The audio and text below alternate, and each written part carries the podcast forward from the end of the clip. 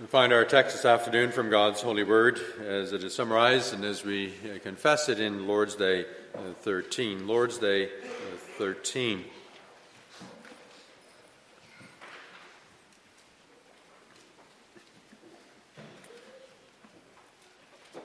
In Lord's Day 13, we confess, Why is He, that's the Lord Jesus, uh, called God's only begotten Son, since we also are children of God?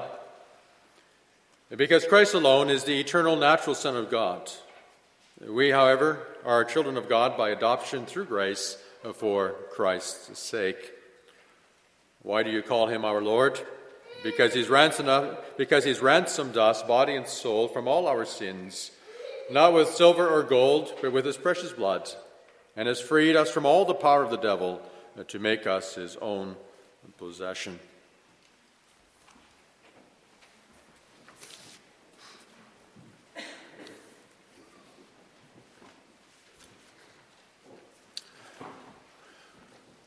Congregation of our Lord Jesus Christ.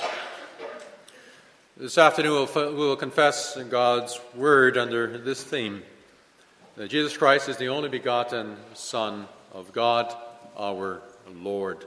Those are the words that we confess in, in the, in the Apostles' Creed. So our theme then is Jesus Christ is the only begotten Son of God, our Lord. And we look at two things. First of all, we'll see that he's God's only begotten Son, and secondly, that he is our Lord.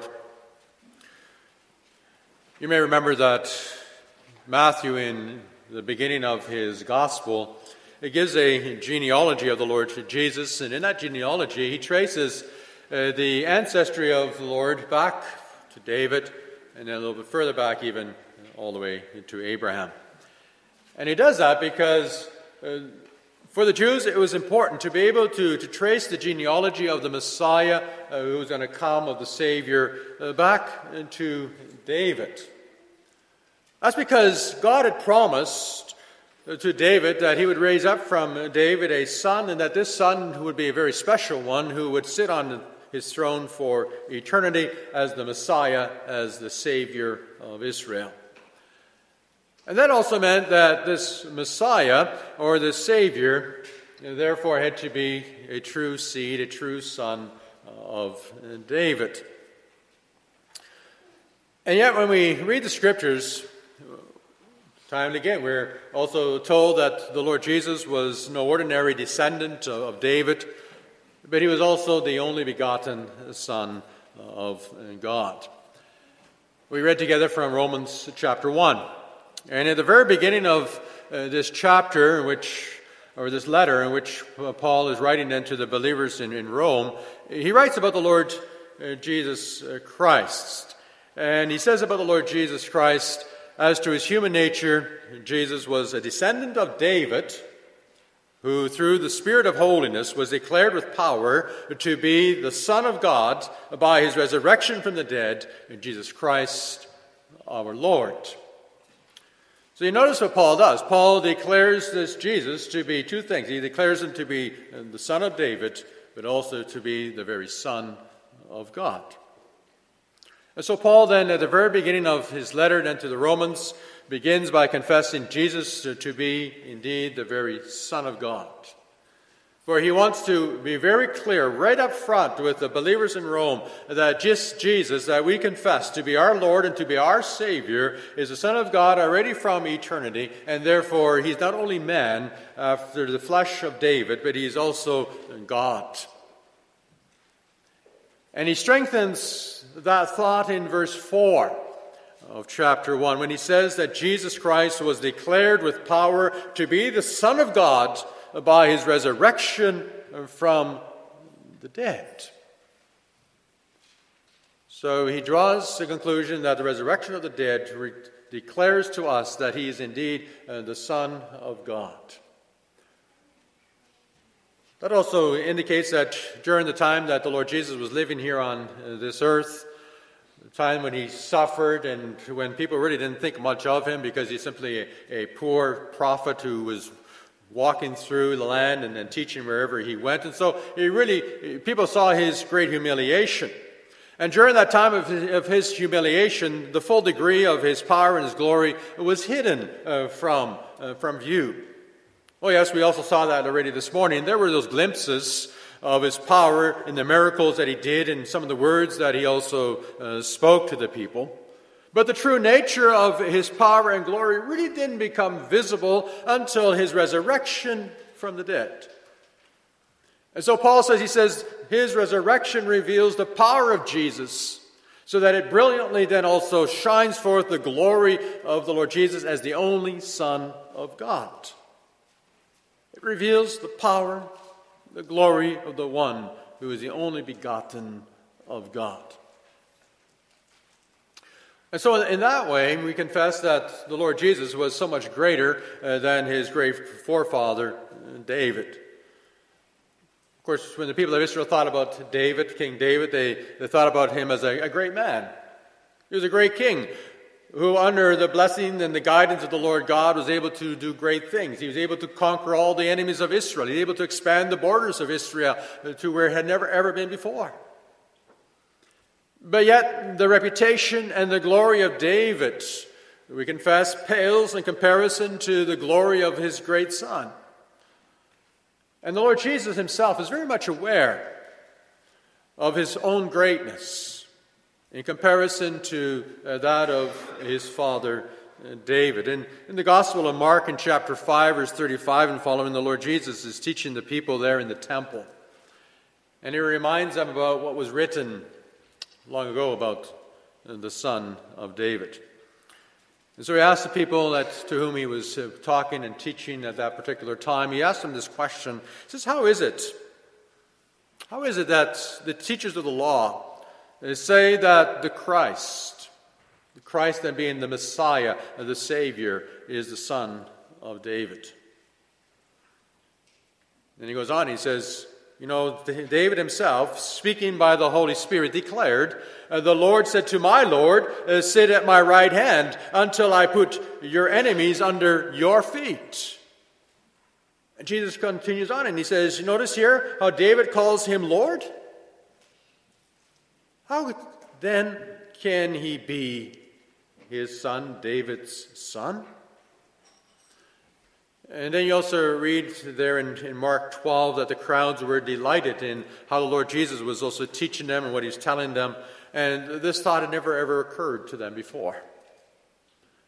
They heard the rabbis, of course, uh, teach that the Christ, that is the Messiah, the Savior, uh, will be the Son of David. They've heard that. But Jesus says, But if that is indeed the case, then how could David speak the way that he did in Psalm 110?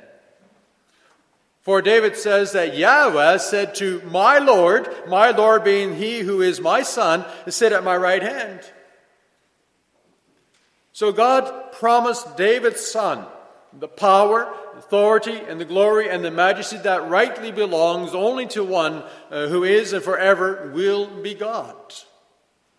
David's son, David already acknowledges, will have such an exalted position that even David already in his day addresses him as my Lord. In other words, David is acknowledging that the Christ, the Messiah who's going to come and who will sit on his throne, will be much greater than him. And that this son will be worthy of the honor and the glory that is only accorded to God. And therefore, David's son cannot be understood merely as a, descendant of David, because this son is indeed very unique. He's special, for he himself is also God, as David already acknowledges when he calls him my Lord. Well, in Mark 12, the Lord Jesus begins, really, you can say, at that point in the, in, in, the gospel, to, to expose himself more and more to the people of Israel as the Messiah and as the Savior uh, of Israel he begins to reveal to the people that he is more than just an earthly person, uh, the, seed of David, but that he is indeed really the Son of God. Now, in our confession, we speak about the Lord Jesus as the only begotten Son of God. And we use that expression in order uh, to teach two things and to remind ourselves of two things concerning the Lord Jesus. In the first place, teaches us that Christ's position is unique, for he is the only Son. And the only Son means that uh, there is absolutely no one who is like him. And in addition to that, we confess that he is begotten from the Father. Well, that is a, an old expression that uh, was used in the early church when, uh, the, when, this apostle, when the Apostles' Creed was also uh, written and, and made. Because there were controversies in the church about who the Lord Jesus really was, but the identity of the Lord uh, Jesus. And uh, those who have ever taken catechism, I'm sure that's all of you, uh, except for the younger children, but you may remember that there was a heretic we often talk about in the early church who was named Arius. And, and Arius uh, was a heretic. Why? Because he taught that the Lord Jesus, yes, he is indeed the Son of God, they said, uh, but he was made, but he was made or created by God. And therefore, the Lord Jesus, they said, is as much a creature who is created by God as we are creatures who are created by God. Well, you can imagine that this teaching of Arius and others who followed him uh, denies that the Lord Jesus then is truly God, one in substance with the Father. And so, over against this false teaching, uh, the Christian church said that Jesus Christ is begotten from the Father. And so the church made a contrast, saying that the Lord Jesus was not made, but he was begotten from the Father. It means that the Lord Jesus derives his being from the Father so that he is one with God in glory, in majesty, in power, in eternity, just as God has all those attributes. The fact that the Lord Jesus is begotten from the Father means that he is one in substance with the Father. It means that as God, uh, the Father, or it means that as the Father is God, so the Lord Jesus is God, and so also the Holy Spirit is God. That's why the scriptures speak about the Lord Jesus so often also as our Emmanuel. Emmanuel, you may remember, means God with us. And so the Lord Jesus then says, Well, that's why David, long ago, already spoke about uh, the son that was coming as Lord. Because David already acknowledges that he deserves the same honor and the same glory that belongs to God. Well, that also sets Christ's sonship apart, beloved, from our sonship. Christ, we say, is the only, the eternal, the natural Son of God. We, however, we, however, are children of God by adoption through grace for Christ's sake. So Christ, well, he's the Son of God who is begotten of God, and we are created by God. Christ is God, but we are creatures of God. And therefore, David also recognized in Psalm 110 that uh, through the Spirit of God that, that therefore he must address his Son as my Lord. And therefore, our sonship cannot be compared to the sonship of the Lord Jesus in, in any way. We can never ever place ourselves on the same level with the Lord Jesus. But as David bowed down, so we too must bow before him and call him, as David did, my Lord. That means, beloved, that, that our sonship is completely dependent on the sonship of the Lord Jesus Christ. Because the Lord Jesus, as the great Son of God, he came into the world. Why? In order that he might make us sons and daughters of our God. It is through his work of salvation on the cross by which the Father now adopts us to be his children. And therefore, this uh, adoption uh, as children of God, for us, that's a great privilege and it's a great gift that we receive from the Lord. Right? He's taken me, He's taken you, He's taken us, we who are sinners. And in Christ, His only Son, He lifts us up uh, from, he lifts us up, into the, up to the status of being his child. Now, can you imagine? Can you imagine that the Lord takes you and he takes me? We who have fallen into sin, we who become, have become totally rebellious against us or against him, and how he has now come and he's elevated us to become his sons and his daughters, together with his son, Jesus Christ, so that we now together we belong to the family of God. Can you ever comprehend that the Lord God has, has taken us in his grace and made us fellow heirs of all the riches of the kingdom of, of heaven? Can you ever comprehend the fact that he has elevated us so that together all that together with all the people of God that one day we will also sit on the throne with the Lord Jesus Christ for eternity to rule and to reign over the universe, over all of creation. Beloved, can you ever begin to imagine what it must be like to be made kings with Christ so that we will rule over all things with our Lord? Well, if Jesus Christ is the only begotten Son of God, then with David we call him our Lord, and we say our Lord, we call him our Master. The Lord Jesus, when he came to this world, he didn't really come in a way in which he, he highlighted his lordship. He didn't really highlight the fact that he came to, to rule over all people because he came in humility. But there is a, a, point in his life where he gives the people the glimpse that indeed he comes as the Lord and ruler and master uh, of his people. And he did that uh, during the time of his triumphal entry, shortly before his death on the cross. We read that passage together from Matthew chapter 21. There he, he commanded two of his disciples uh, to go and to, to get a donkey with her colt and to bring them to him. Matthew tells us that he did this why? In order to fulfill a prophecy of Zechariah. Zechariah in his prophecy said this He said, See, your king comes to you, gentle and riding on a donkey, on a colt, the foal of a donkey. And so the Lord Jesus, after they brought the, uh, the donkey and the colt to him, the Lord Jesus rode into Jerusalem on the colt. And then you also read how the large crowds gathered around him and they shouted, Hosanna to the Son of David. Blessed is he who comes in the name of the Lord. Well, the Lord Jesus here receives a king's welcome. He is greeted as the great Son of David, the one who comes in the name of the Lord as the, as the Christ, as the Messiah, the Savior. But you also read that you don't read anything much about what happens as after he comes into the city, other than this, and that after he enters into the city, we read that he went to the temple. And he went to the temple. What does he do? Well, he exercised his authority as the king of the Jews. And how did he exercise that authority? Well, we're told that he drove out the merchants from the temple court. Why? Because he was angry that they had turned his father's house into a den of robbers.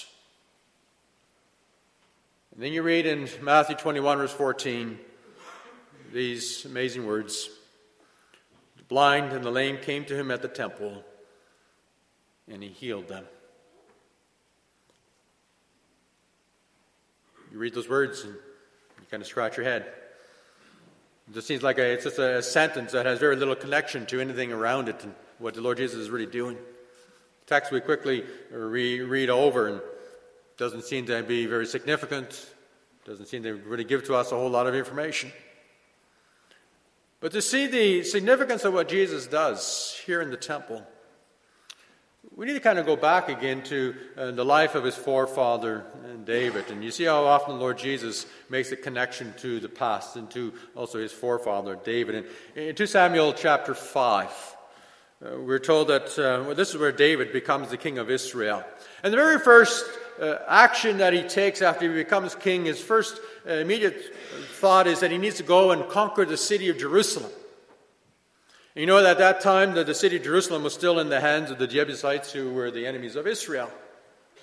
And when David and his men went to attack uh, the city, and then the Jebusites, they mocked David. They saw David and probably saw his small army in comparison to their great defenses around the city. And they said to David in verse 6 of uh, 2 Samuel 5, he said, You will not get in here.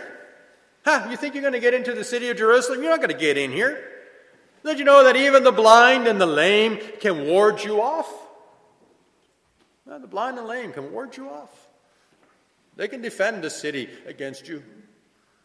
And so they thought that this city was so well defended, indeed, that these handicapped people uh, would be able to be sufficient to defend the city against David and against his army.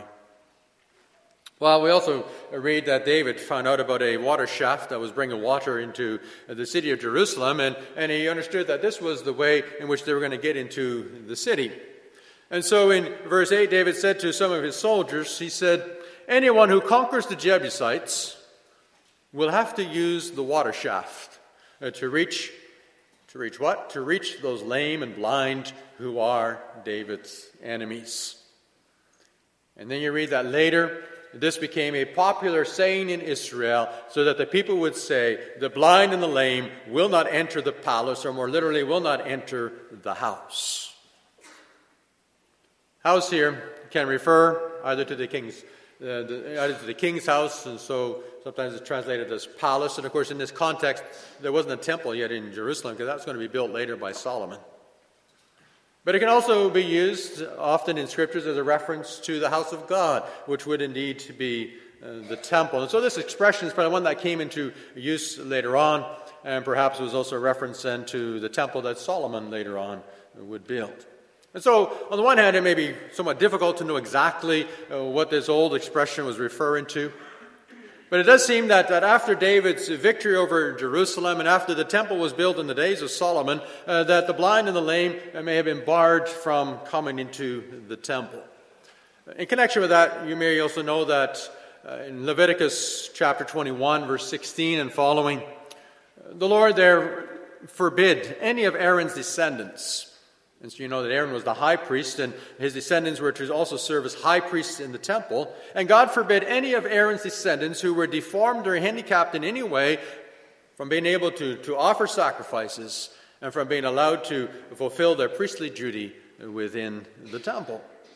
And so it may indeed be that after David conquered Jerusalem, that those who were, were handicapped, the lame and the blind, were restricted in their access to uh, the temple when it was built by Solomon.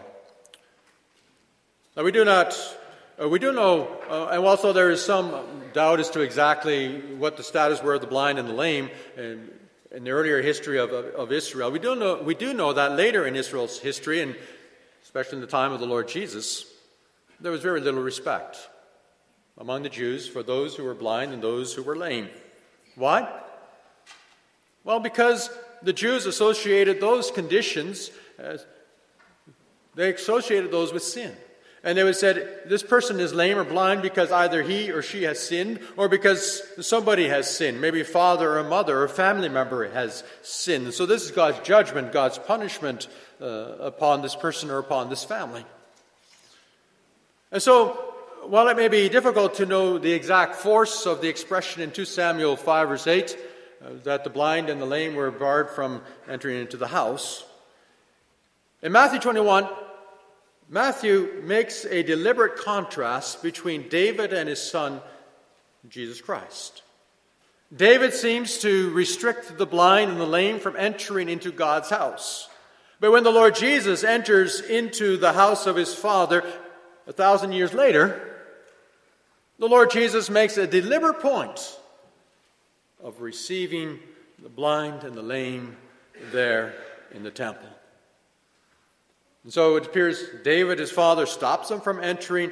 Jesus invites them in and he heals them. Now, what the text does is it invites us to, to make this contrast, to contrast this act of mercy that the Lord Jesus uh, does to the chasing out of the merchants from the temple. When the Lord comes to the temple, he drives out the extortioners, he drives out the robbers.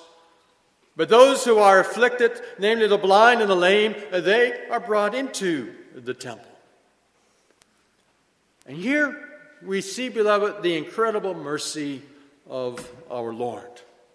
There is no comparison between Christ's rule and even the rule of his father David. Jesus Christ rules with mercy and he rules with great compassion. He is someone that the blind and the lame can go to and be healed. He is the one that sinners, therefore, can also approach in faith, trusting that He will also heal them from all of their sins. And that's why it is such a joy to be able to confess the Lord Jesus as my Lord. My Lord is one who shows compassion, compassion to those who seek their life and who look for their salvation in Him. And so when we find our, our own life today, beloved, perhaps you may find it yourself mired in sin. Perhaps you may recognize your own struggles with sin and evil in your own life. And we should all recognize that, for, for we all struggle with it each day again, each one in, in our own unique or different ways. And when you recognize the struggles that we have with sin, then what a comfort. What a comfort we also have that we may remember that we have a Lord who truly cares for us. There is, beloved, there is no greater joy than to be able to go to the Lord our God in faith and to be able to trust that, that He will cover all of my sins, that He will heal me from all of my transgressions. And so, as the blind and as the lame came to Jesus Christ, so you too, you may go to Him as the Lord of your life joyfully submitting your life to His good and to His benevolent rule. You know, that thought is, is really reinforced for us in the last book of the Bible, in Revelation chapter 5. Revelation 5, you may remember that picture of the Lord God in heaven, and He's holding in His hand a scroll. A scroll that no one is able to open. And John, well, John was weeping because of that. But one of the elders comes to John and, and says to, to him, John, do not weep. For see, the line of the tribe of Judah, the root of David, has triumphed. And then with John, see what then John saw a lamb. A lamb looking like it had been slain, standing there in the center of the throne, and he came and forward and he took the scroll. Notice again, also here in Revelation 5, the close connection that is made between the Lord Jesus and the house of David. John sees the lion of the tribe of Judah. Well, you may remember that when Jacob, back way back in the first book of the Bible in, in, in Genesis, when, when Jacob, at the end of his life, gave his blessing to his sons, that was in chapter 49 of Genesis, uh, then he then also connected the blessing that he gave to Judah uh, with the lion. And he says to, to Judah, he says, from, from you, Judah, there will arise a lion who will rule as Lord over his people. Well, I mean, you may also remember that in connection with this, that Solomon, who was David's son, and who had a, indeed a splendid reign, that, that he also created for himself a splendid throne. And in 1 Kings chapter 10, we're told that on both sides of the throne there stood a lion. But we also read that there were 12 lions that were standing on the six steps that were leading up to the throne of Solomon. Well, why those lions? Well, those lions were a symbol of the house of Judah. The lion is, itself was a symbol of strength and of, maj- of majesty, suitable to one who is a great king. And so here in Revelation chapter 5, we see the lion of the tribe of Judah appearing here in the center of the throne. And as a lion, he has the great strength and power with which he's able to take the scroll and he's able to open it. That's something that no one else was able to do. And yet, there is something striking about the picture uh, that we have of the Lord Jesus there in heaven in Revelation 5. Because John says, But his appearance was not that of a lion, but his appearance was that of a lamb, looking as if it had been slain. And so the Lord Jesus is not like the other rulers of this earth, rulers who, who rule with the sword and with great force and with great might. No, the Lamb has been engaged in battle, yes. But he has won the victory in a completely different way than his father David ever did. David, yes, he was a mighty king. Mighty, why? Because he fought with the sword. And with the sword, he overcame the enemy. And with his great army, he was able to conquer nations.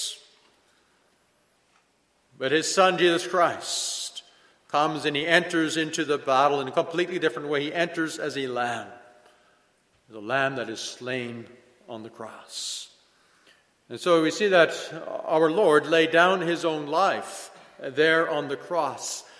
It shows that he was willing to let himself be slain in order that he might free us from our bondage to sin and evil. When we, when we begin to understand this also concerning the work of our Lord Jesus, then it becomes clear why the Catechism then also gives the answer that it does in question and answer uh, 34. For question answer 34 asks this question Why do you call him our Lord? And then you might have expected that you would get an answer something like this. Because as the only begotten Son of God, he is great and he is mighty and he's powerful and he's able to destroy all his and all our enemies.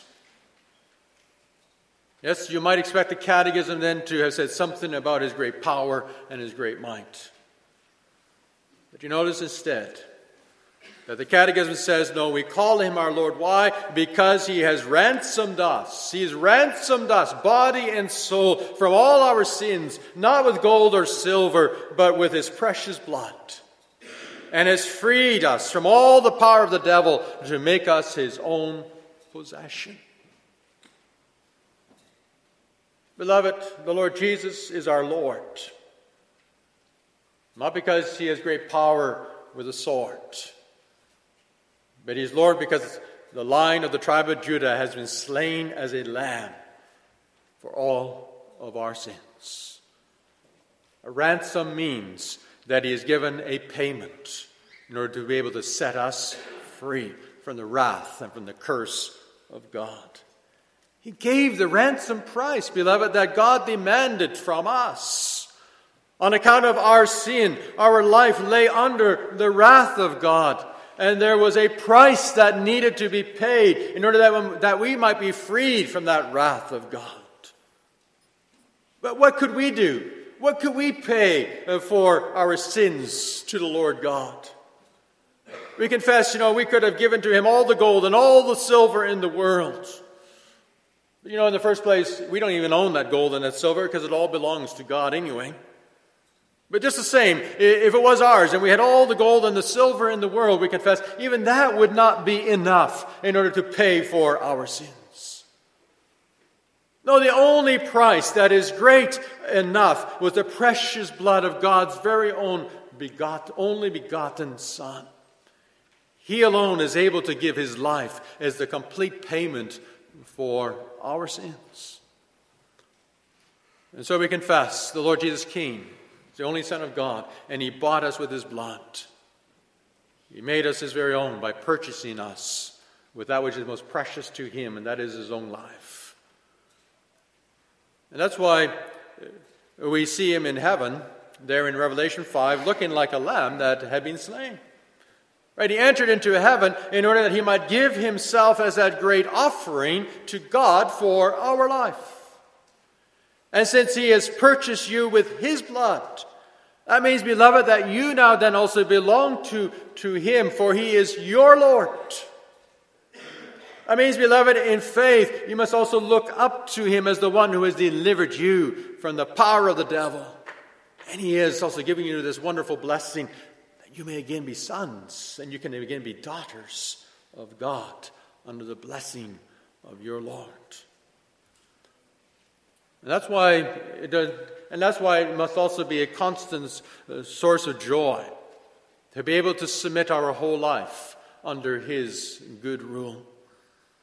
The people of Israel, they rejoiced when they were living under King David, and David was their king. Yeah, David was a king who destroyed the Philistines. He conquered all the enemies of, of, of Israel.